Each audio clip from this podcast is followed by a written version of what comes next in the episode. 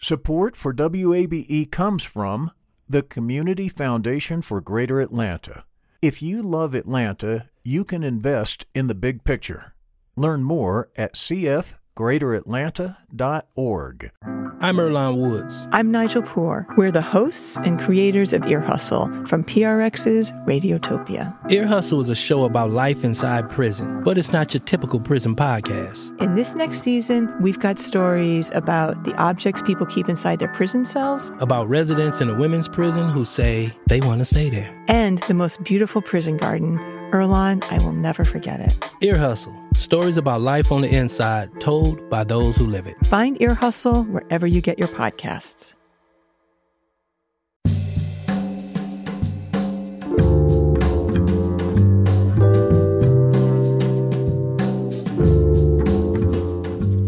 From W A B E in Atlanta, this is Closer Look. I'm Rose Scott. A financial literacy pilot program is underway at Georgia State University. It will serve residents in the Summer Hill neighborhood. We'll talk why. We'll talk about why that is so important. Also, later in the program, it's been a year since the shooting death of Matthew Zadok Williams by a DeKalb County police officer. I'll speak with Williams' mother and two of his sisters as the investigation is ongoing. All those conversations coming up, but first this. The Atlanta-based Centers for Disease Control and Prevention is extending a mandate that requires all passengers on commercial flights to wear masks. But as we hear from Jim Burris, the nation's airlines are pushing back.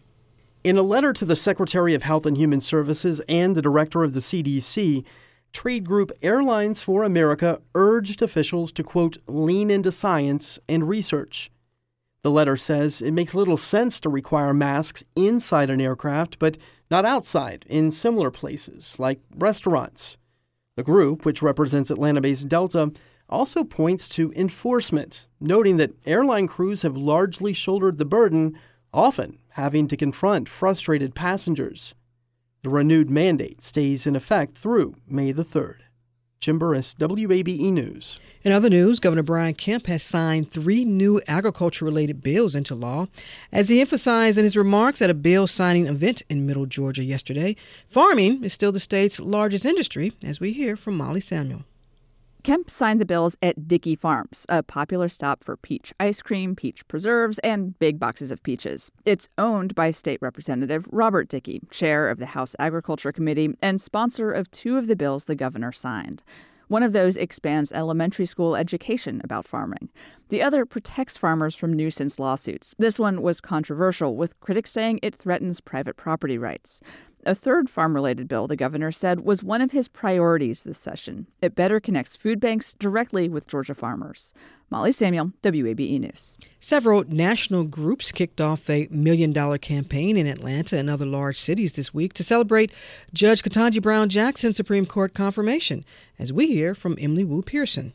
Jackson is the first Black woman Supreme Court justice in U S history, and three organizations, Building Back Together, Black Women's Leadership Collective, and She Will Rise, are highlighting her personal story and career success to young Black audiences. The historic bipartisan confirmation of Justice Ketanji Brown-Jackson brings our great nation a step closer to its promise. The commercials will be featured on Black-owned T V stations and publications in Philadelphia, Milwaukee, and Atlanta, three cities with large Black populations and three swing states.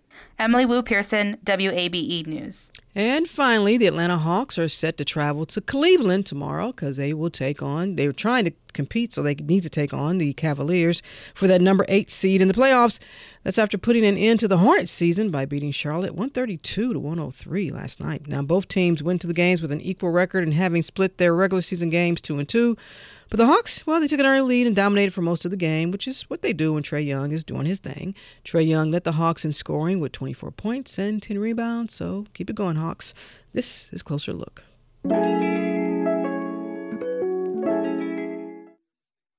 Support for W A B E comes from the Community Foundation for Greater Atlanta.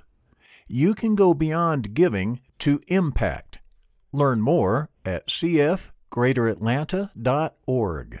The field of mental health counseling is growing rapidly, and Richmond Graduate University can equip you with everything you need as a licensed professional counselor while integrating your faith into your clinical practice. Programs are offered in Atlanta, Chattanooga, and online. Apply today at richmond dot e d u. That's R I C H M O N T dot e d u.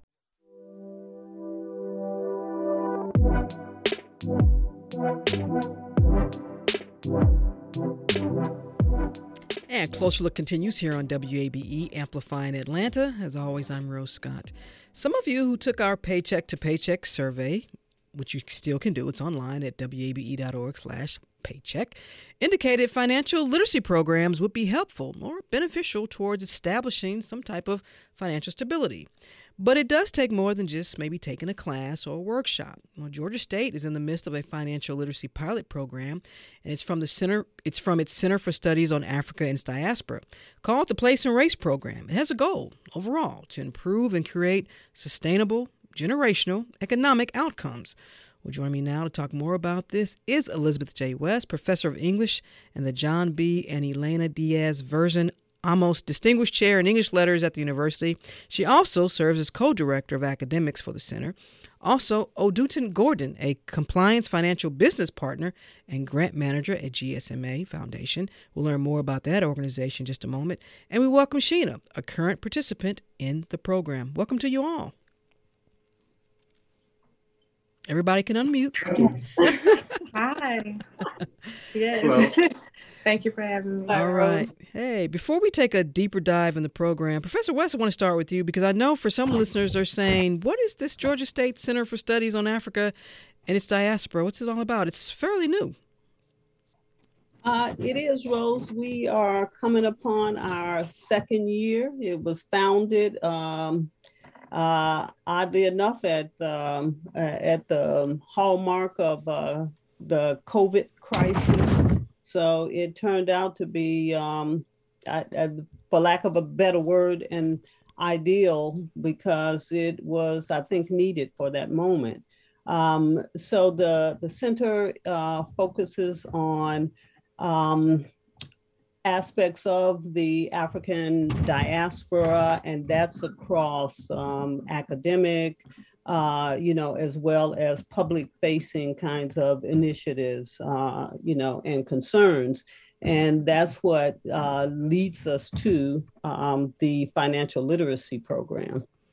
Before I, I, I bring in Mister Gordon, how did the Place and Race program come about? Because this is all part of a bigger initiative, the financial literacy part, correct? Yes, yes, it is. When we when we founded C SAT in twenty twenty, one of our key visions was to develop programming and partnerships to make an impact in Atlanta communities. So one of the earliest goals uh, we established was to promote um, uh, promote and advance STEM education and readiness for uh, students in underserved Atlanta communities. And uh, it may seem an odd thing to jump from, you know, STEM to financial literacy, but in terms of our own vision, we see it as a natural connection uh, because if if we want to if we want to promote um, advancements for students, it's important that we connect that to progress and success for parents and adults. And of course, one of the key challenges in underserved communities is mm-hmm. uh, is economic. Mm. And so financial literacy, you know, we we see that as a beginning um, for, you know, for the larger uh, Place and Race uh, program. Odutin Gordon, you have a background in community outreach initiatives. I imagine you feel the same way that the professor talked about and the importance of a financial literacy program and its benefit. Most definitely. Uh, it's a great need. It's just something that's just not taught in the schools. And if you ask most people in the street, um, they don't have a lot of general information about their four oh one k and investments, on especially the minority communities in all the major cities of Atlanta. Now, let me ask you this, because this is a, a pilot program, and you all are offering this program to residents of the nearby Summer Hill neighborhood. Why this community, Mister Gordon? Well, the grant was structured in a way to identify um, a special demographic that was underserved. Mm-hmm. And the grant was to focus on the parents of the marriage action cluster. I think Miz West could talk more on why this particular location was selected. Professor? In In large part, it's because we had to identify, you know, when you're going to do a pilot, you, you have to kind of hone in very purposefully, um, uh, you know, on a on a, a contained group. And um, the Maynard Jackson um, High School cluster uh, was really, um, uh, you know, for I think for all of us in the room, it was just an obvious place to start. Mm-hmm. Uh, it, you know, it sits in um, proximity to Georgia State University. Uh, our College of Education, uh, in fact, we had collaborators, uh, our colleagues in uh, that college who helped us with the larger place and race uh, vision. And, and so they have, um, many of our colleagues there have been in this area, you know, working and partnering with the schools in the area. Uh, so it just uh, it just seemed the most natural uh, beginning for us. So what were the requirements other than being in that cluster, just parents of students there or just to be in that, that, that cluster, that A P S cluster?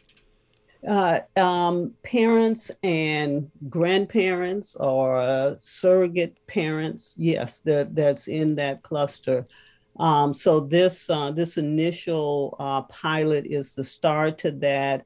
And we hope to, in the next phase, you know, kind of make our way uh, into the community, reaching out, um, uh, you know, more and more extensively uh, in the community. And how many households are currently now in the program, or how many participants are in the program right now? We we enlisted fifty uh, to start. That was our our target, um, and and we, you know, part of the pilot is. Um, to kind of take a look at what the ideal size, you know, for each six-week program session will will be. So uh, this first phase is to really see, um, you know, start with that ideal fifty to mm-hmm. get a sense of whether fifty is just right or whether it would work, you know, in, in smaller numbers, because we really want it to be a personal experience for participants as well. Mister Gordon, are these online workshops and forums? How is this actually working? Well, we did a hybrid approach. The majority of the participants were online, but we did offer, with consideration to COVID, um, we did offer about fifteen slots available to participants to come on site at Georgia State. So they're coming into, and, and are they, is it's almost like a classroom setting, obviously, so they have someone who's talking to them and, and I, it's like a curriculum in a sense, too?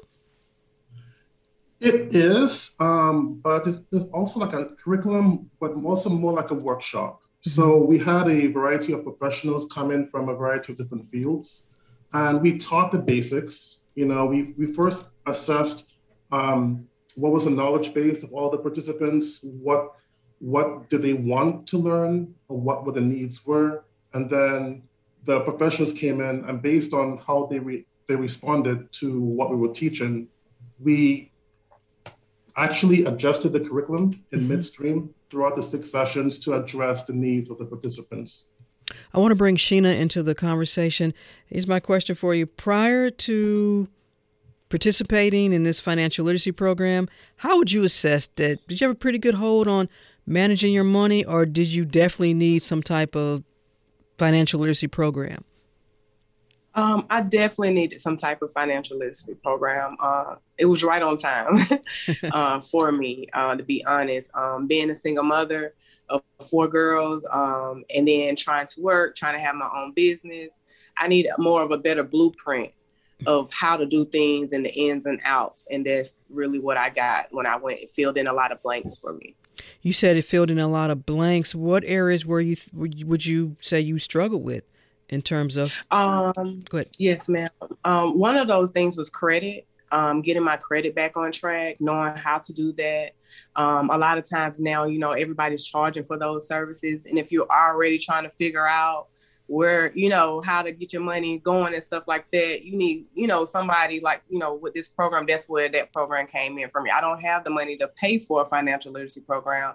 And so as soon as I heard about it, I jumped on it. I signed up. What have you been um, learning? With- Um, and I like, uh, well, as far as building my credit, um, you know, when you're trying to get things deleted off your credit, how to get those things deleted off my credit. Um, and then I had one instance where I paid something, but I really didn't, uh, they didn't take it off of my credit, right? Mm-hmm. Although they said they would. So during the program, I learned that I can have a pay to delete letter, um, and have that done and sent and sent to me before I make that payment, uh, so that I'll know that it can be removed. So that was uh, definitely helpful for me with me trying to send in my letters and stuff like that. So that was good for me. Let me ask you this: if you it, and, and I always say this, and I, I think I should be honest, because my father would always say, you know, if you, if you listen to me, I will get you to where you need to be. Now I know, goodness, I needed some financial literacy, something when I was in my twenties, when I was yes, even in my thirties. Yes. So you do you tell folks, hey, look, this is something I recommend to you all. If you don't have it, you should get it. Yes, from day one, I've been doing it. I've been telling um, even my my daughters. I have a twenty-three-year-old. I have one that's going to be eighteen. And being that I didn't learn it, then, you know, I'm like trying to pass that information to them. Like, this is what you do, you know, and stuff like that. And it's been helpful to them as well, um, you know, being that they're growing older so that they won't be, not, be out here making the same mistakes I did with my credit and stuff like that. Well, if we just only listen to our parents, right? Mister Gordon, when you yes. hear when you hear Sheena, it's someone who's in this program, this is this is what it's all about, right? Most definitely. It's um, we really wanted to see impact. Uh, we had, you know, when we were trying to create the curriculum, you know, there are lots of curriculums out there that just simply teach, teach the information and just simply leave. But we wanted to really make sure that in addition to just simply teaching The, the curriculum and just given a test towards the end, we had volunteers calling all the participants every week. So because everyone had like a different um, different focus. Some people it was credit, others it was the mortgage, others it was um, how to create a, a budget. So by doing that, we really wanted to make sure that we identified at least one or two main financial concerns that everyone had. In addition to, you know, giving them some goals to accomplish after the curriculum. Mm-hmm. But um, when we first started, we did set out to at least resolve one or two um, financial issues that, that all the participants were having. Given that, and we've done so much of this in our Paycheck to Paycheck series, where we're focusing on the fact that so many households in this nation are considered unbanked or underbanked, are you all addressing the importance of, because there, there are barriers for folks to even get a checking account. Do you all have so, resources? You have the curriculum, but you have resources to help some of these households as well. Right. So we first started off by showing how to create a budget, and we presented a variety of different ways to create a budget. But then after we had the budget session, we had about two professionals come in to give the participants the, the resources to like actually, so the budget that we discussed was the fifty-thirty um, budget, where ideally fifty percent goes towards essential spending, thirty percent goes to personal, and twenty percent goes to savings. Now, this budget is not achievable for a lot of people. Absolutely. So yeah. we then, so we then um, presented like, so a person, Um, we, well, I like to call her a super, super, super couponer presenter. She gave them a presentation on how to spend less money. And then we had one of the volunteers, Margarita Price. She came in to give them a presentation on ways you can make more money.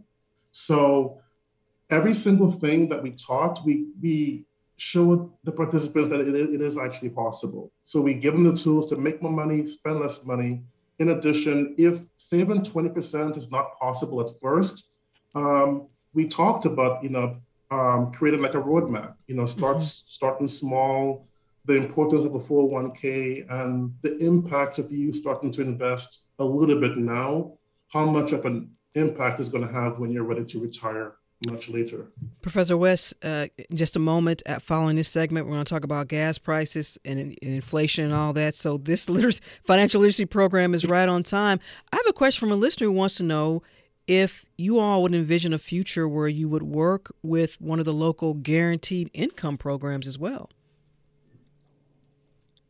Or did we just give we, y'all an idea?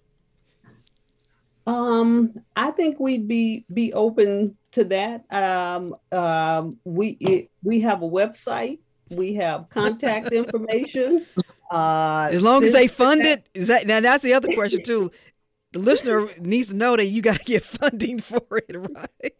Yeah. Well, and and and this is why it's important to talk about this first stage of the larger program. Mm-hmm. You know, this this is um, you know, this is part of a lar- larger vision, and we are, you know, especially um, appreciative of American Family Insurance, actually, for, you know, for stepping out and supporting us to to pilot this. Um, they consider this, you know, they have their um, um, one hundred million dollars plus initiative uh, commitment to uh, uh, improving quality of life for communities. And so they are, um, you know, putting resources out here for this, for the very kind of work that we're doing here.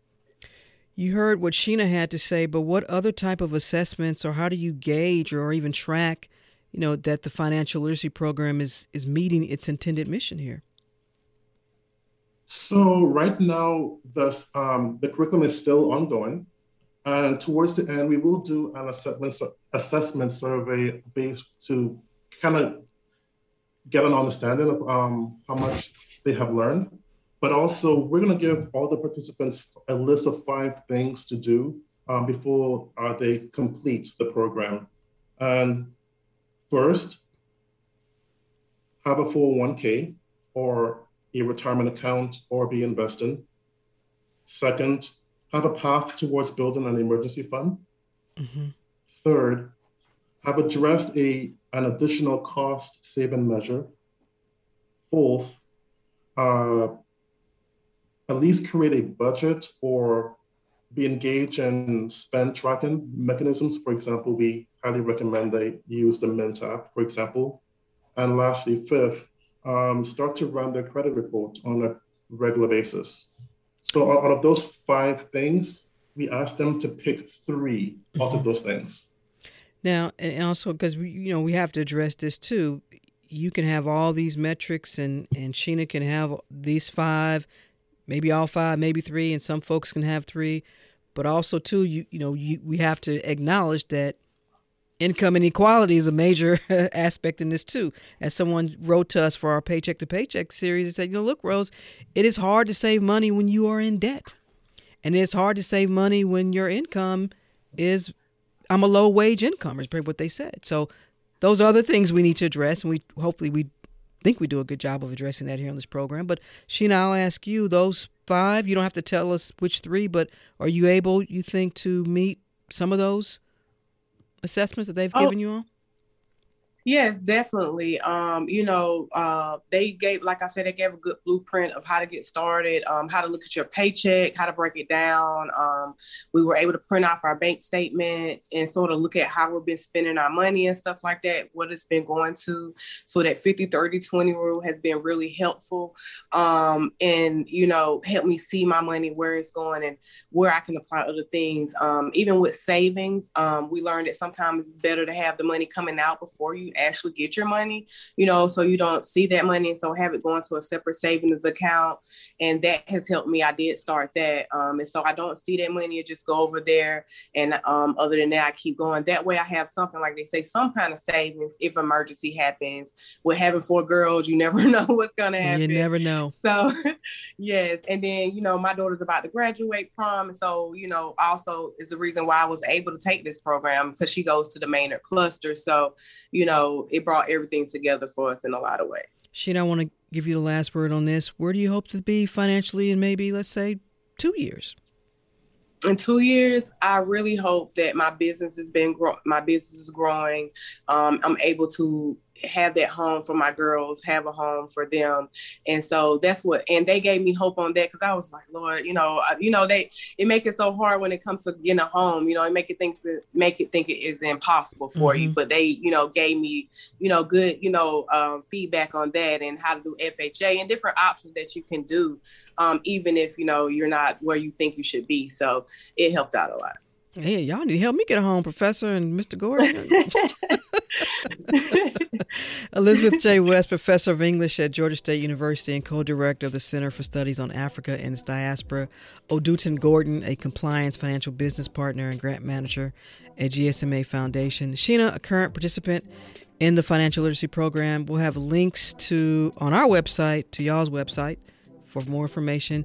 And just real quickly, Professor, will you all be able to ex- extend this to other parts of the city someday? That's that's that's what we're working on, uh, Rose. That's why I'm I'm, I'm talking up our sponsor now, because I I, I, I want to I want that good feeling to uh, continue with them. As the kids say, go get that money. That's right. Thank y'all so much. Thank you. Thank you.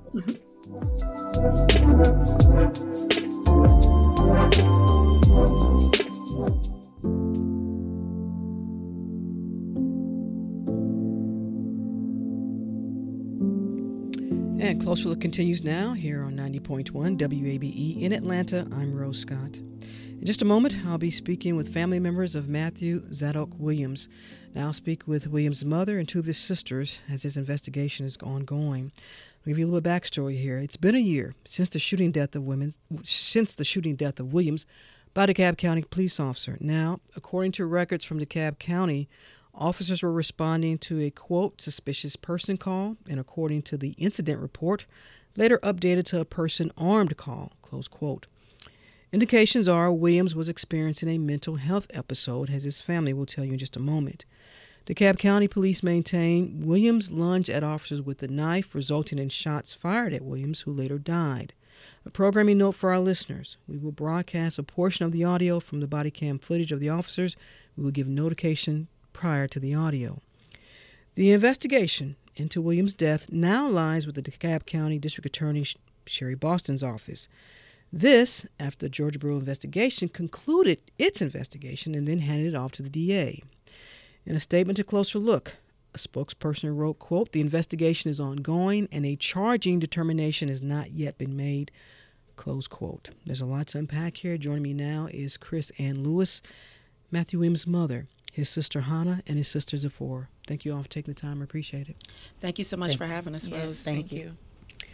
I want to begin by giving our listeners an update before we revisit what happened tragically last year. I want to begin by asking if the District Attorney's Office, Sherry Boston's office, has been in communication with you all regarding where the investigation is now. Any any communication from her office? So we've met with Sherry Boston's office twice.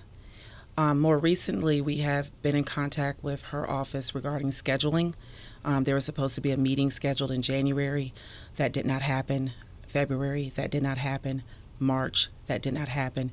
And here we are in April. When we initially met with her, she told us it would take six months from the time she received the G B I file to release a decision. And we're now at the nine-month mark, and no decision has been released.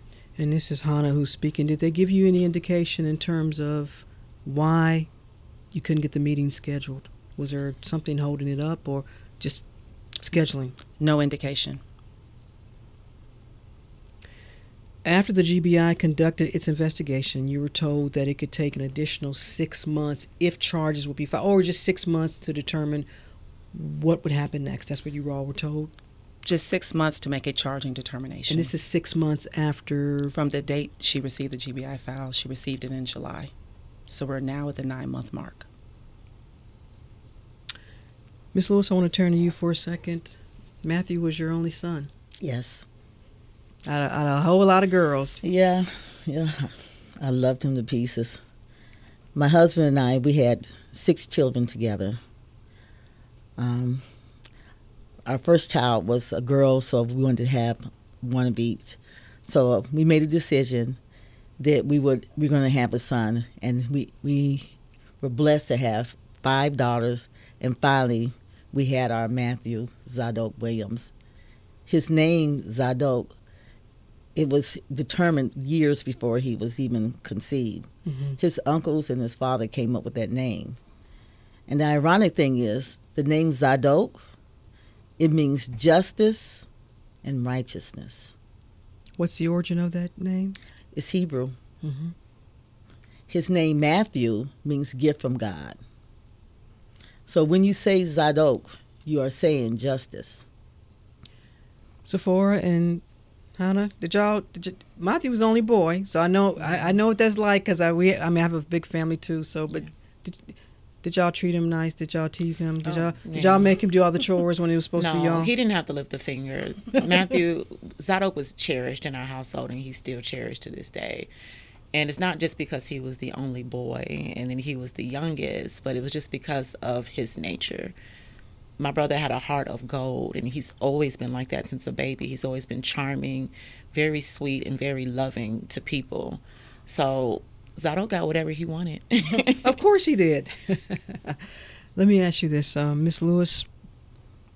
When was the last time you spoke with Matthew in April of last year?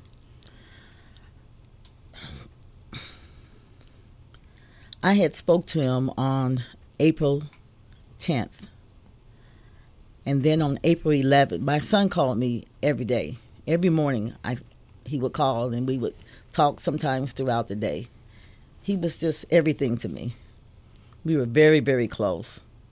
And he would call because he'll ask me, what's going on with your garden, what you're doing, just make, cheering me up, making me laugh. And also, I had taught him how to day trade. Mm-hmm. So we would discuss op- the option market, what his next play is. And so all day long, we're back and forth.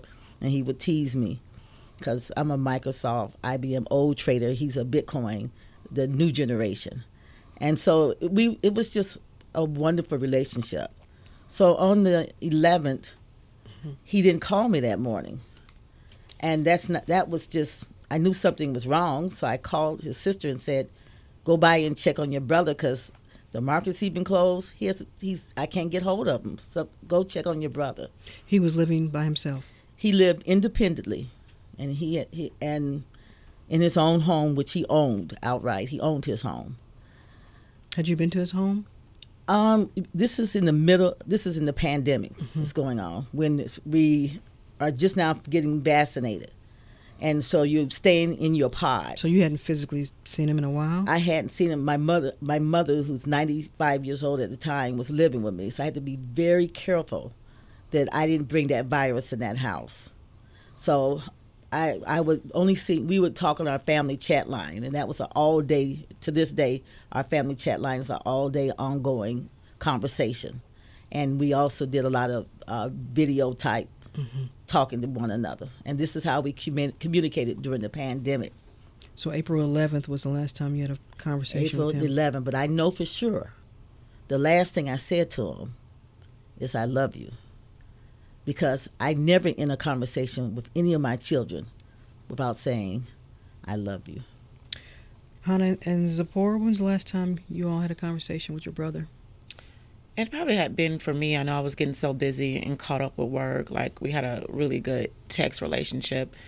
Um, I would probably say it probably had been a month, and I always think back to that because I got so busy from work.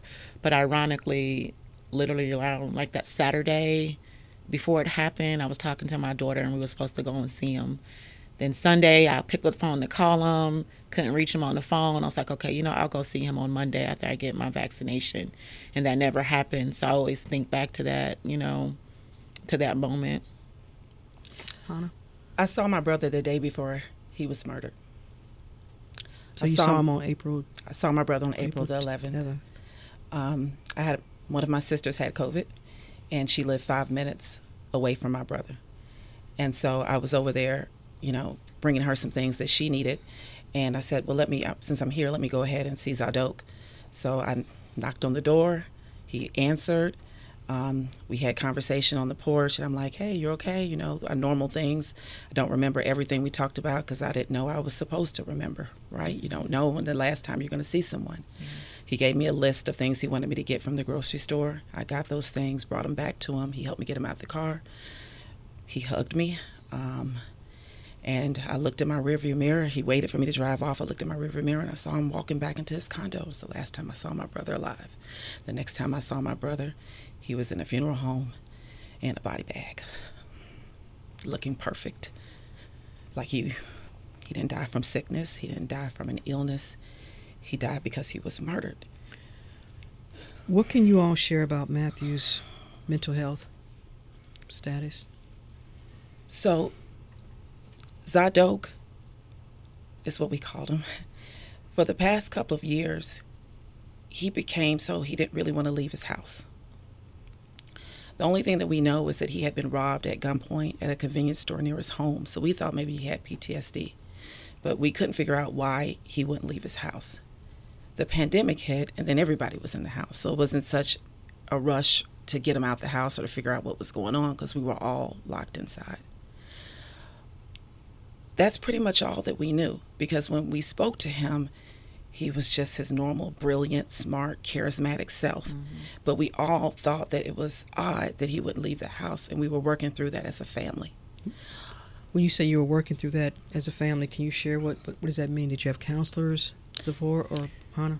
We would talk amongst each other, and if you knew my brother, like, he was very loving and he was the only boy, but you just, you couldn't make Zadok do anything, you know, so we had to be very careful what, what how we handled it. Um, we would have conversations and discussions to try to figure out ways to get him out the house, like what's the reason for him being in the house. But like my sister said, you know, during the pandemic, it kind of put a, a hold on that because, you know, it wasn't wise for anyone to be out the house at that time. Did you all think that he might be experiencing a severe or some type of actual mental health disorder? I I believed that something was going on. I just couldn't tell what it was. Did right? you talk to him about seeking help? And you know, I know it's a pandemic, well, so I will tell you this. Um, I'm an attorney by trade, so I ask questions. And my brother, from the from the time that, you know, he could speak, he did not like me asking him a lot of questions. So um, that was just our relationship. He didn't want to be in- interrogated. So I, I didn't have a relationship with him where I just sat and asked him questions. He was an independent person. So I did have my way of trying to figure out and assess what was going on, but we just couldn't get a grasp on it. Um, what we did know is there was three re- three way- reasons why he left the house, basically. Mm-hmm. Um, one was he either went to the mailbox to pick up his mail, t- two, take his trash out, and three, work on his plumbing um, in the back of his home. Um, and on the day that this happened, the neighbors that we spoke to saw him with a bucket and a knife, and we believe he was working on his plumbing. The condition of the house, how would you describe it through your view? Um, I believe his house was in great condition because he owned it outright. You know, he owned his house outright, and his house was in the condition that he wanted it to be in. Um, if you look at that condominium association and you compare it to the other condos, it was in comparable condition. Um, the officers that responded to him that day, we do believe there was classism and bias because we do believe that he was judged based on the condition of his property and the condo association as a whole.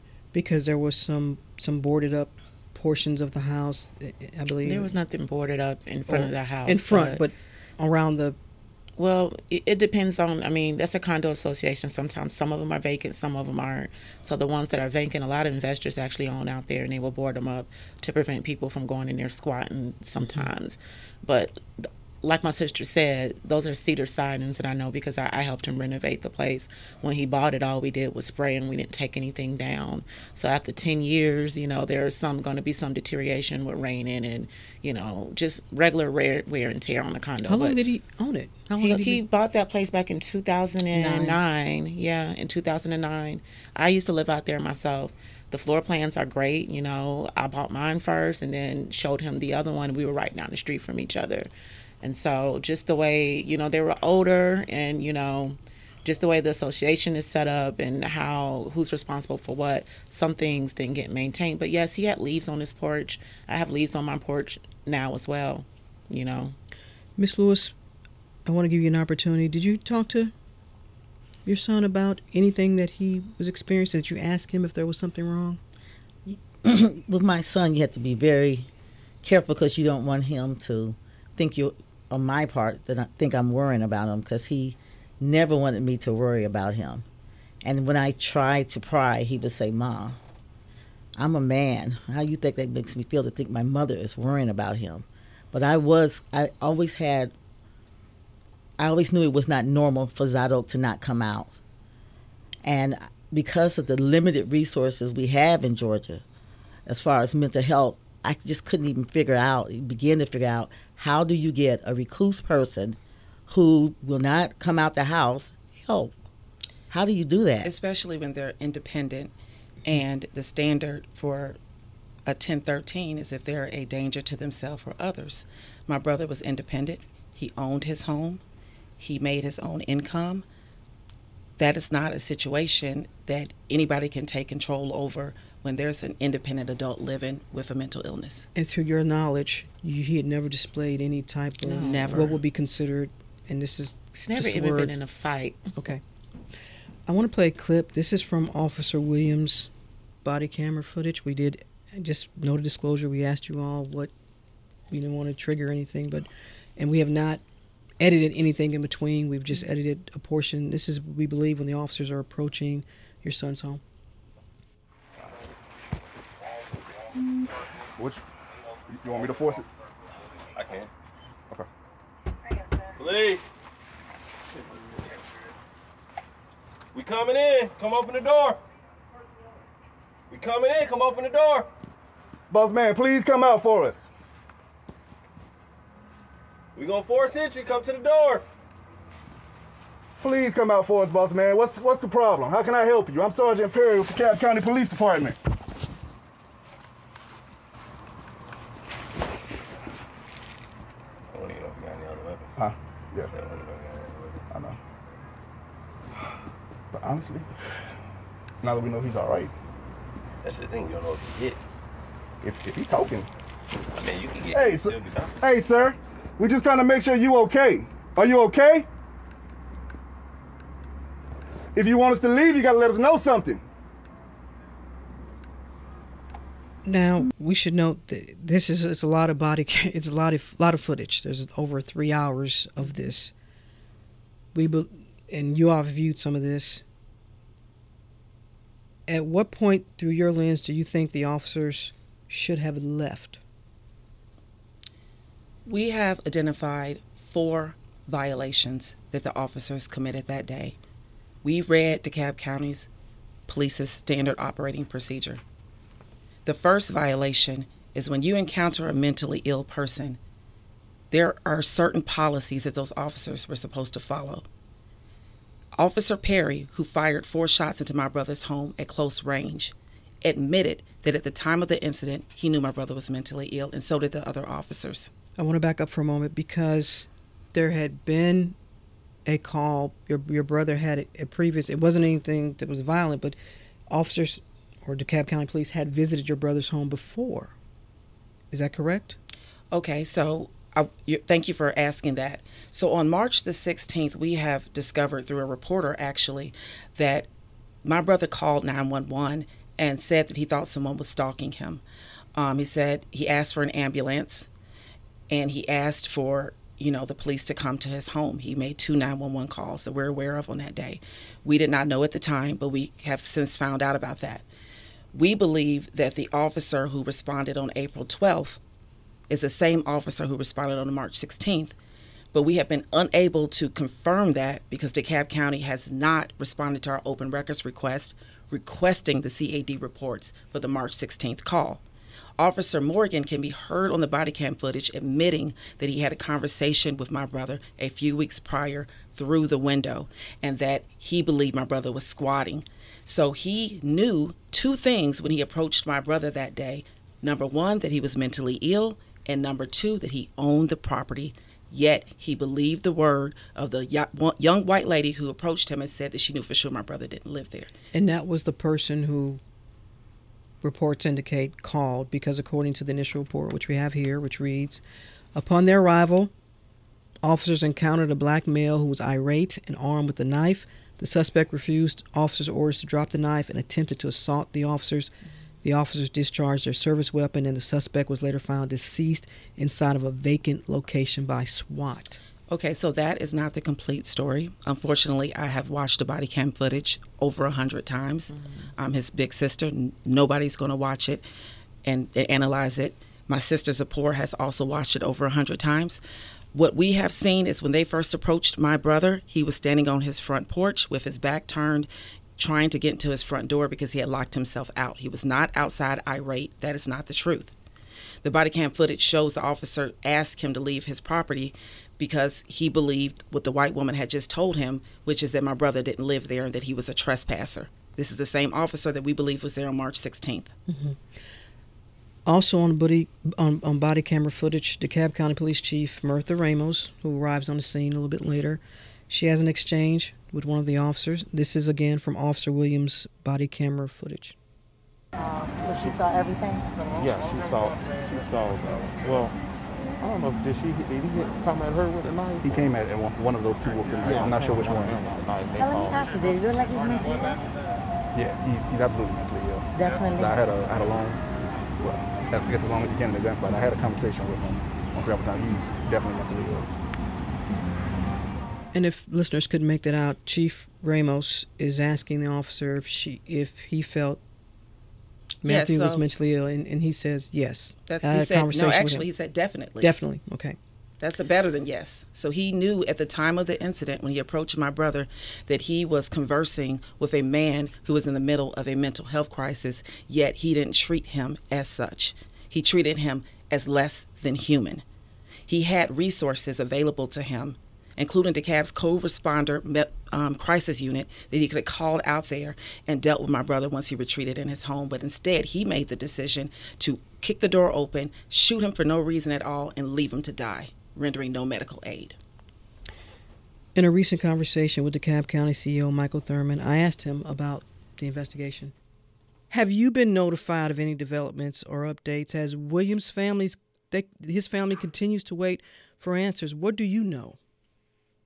Well, I, I've not been notified, and I shouldn't be. Uh, this is totally within the purview of our district attorney. I have a tremendous amount of respect for the integrity and the experience and understanding of uh, D A Boston, and we'll wait uh, for she and her office to make the decision. Uh, but we just have to do more to try to prevent situations when people who may be uh, having mental health episodes come in contact with our law enforcement officials and present themselves as a potential danger and unfortunately result in loss of life.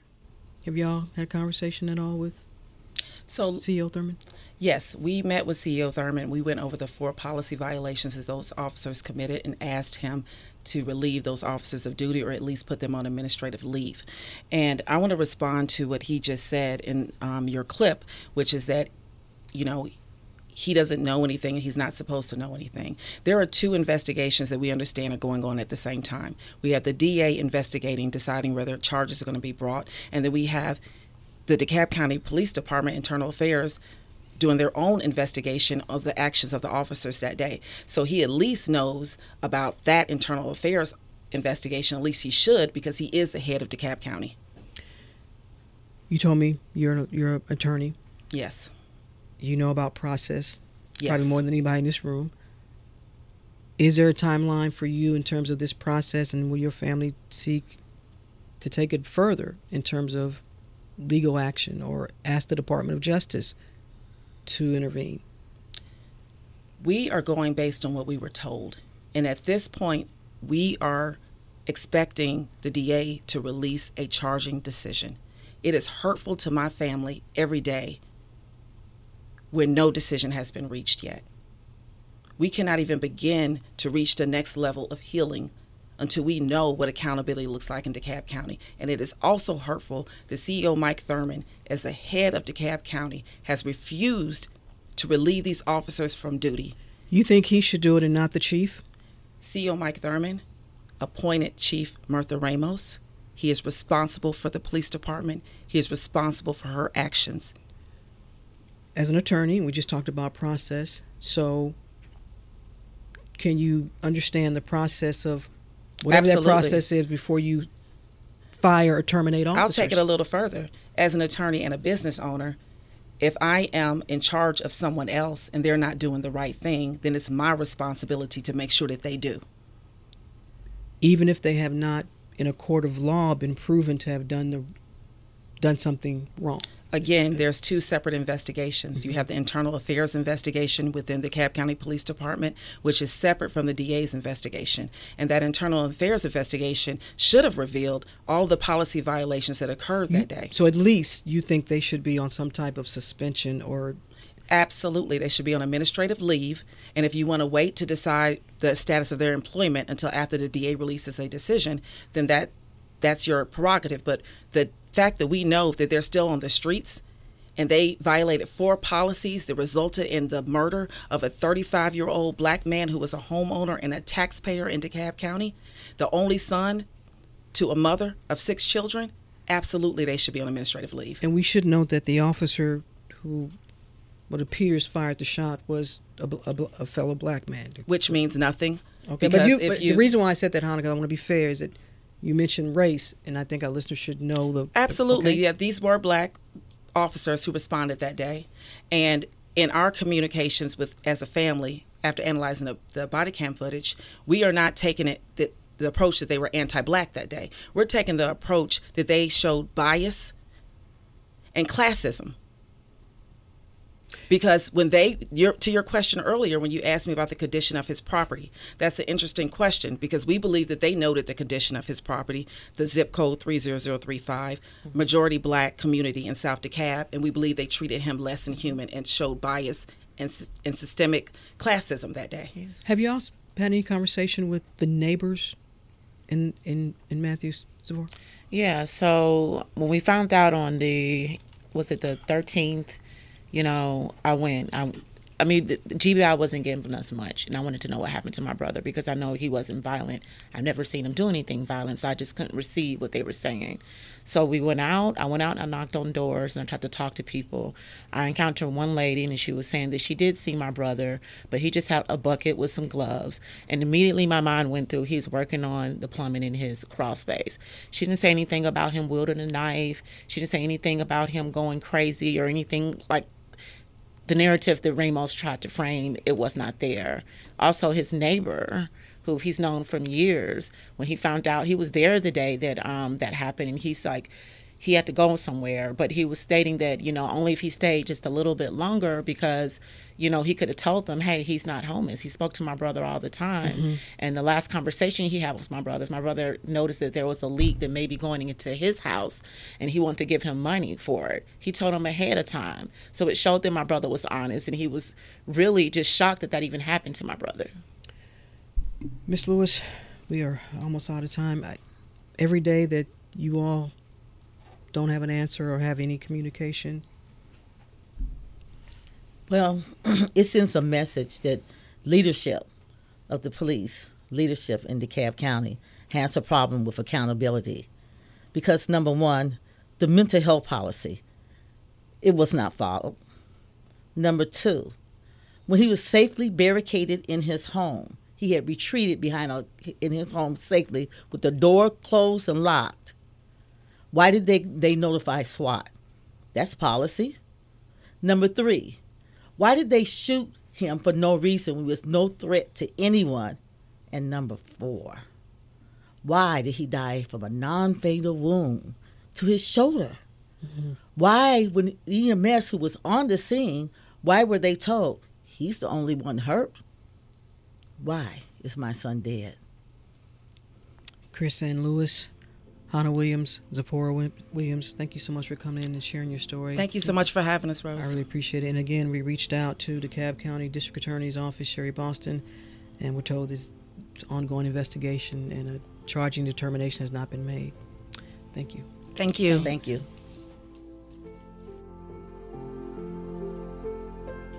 That's it for this edition of Closer Look. Our producers are Janine Etter, LaShawn Hudson, and Daniel Razel. Our engineer is Kevin Rinker. A reminder, you can always send me your thoughts on today's program or any other. Send me an email, rose at wabe.org. Stay tuned to ninety point one W A B E. I'm Rose Scott.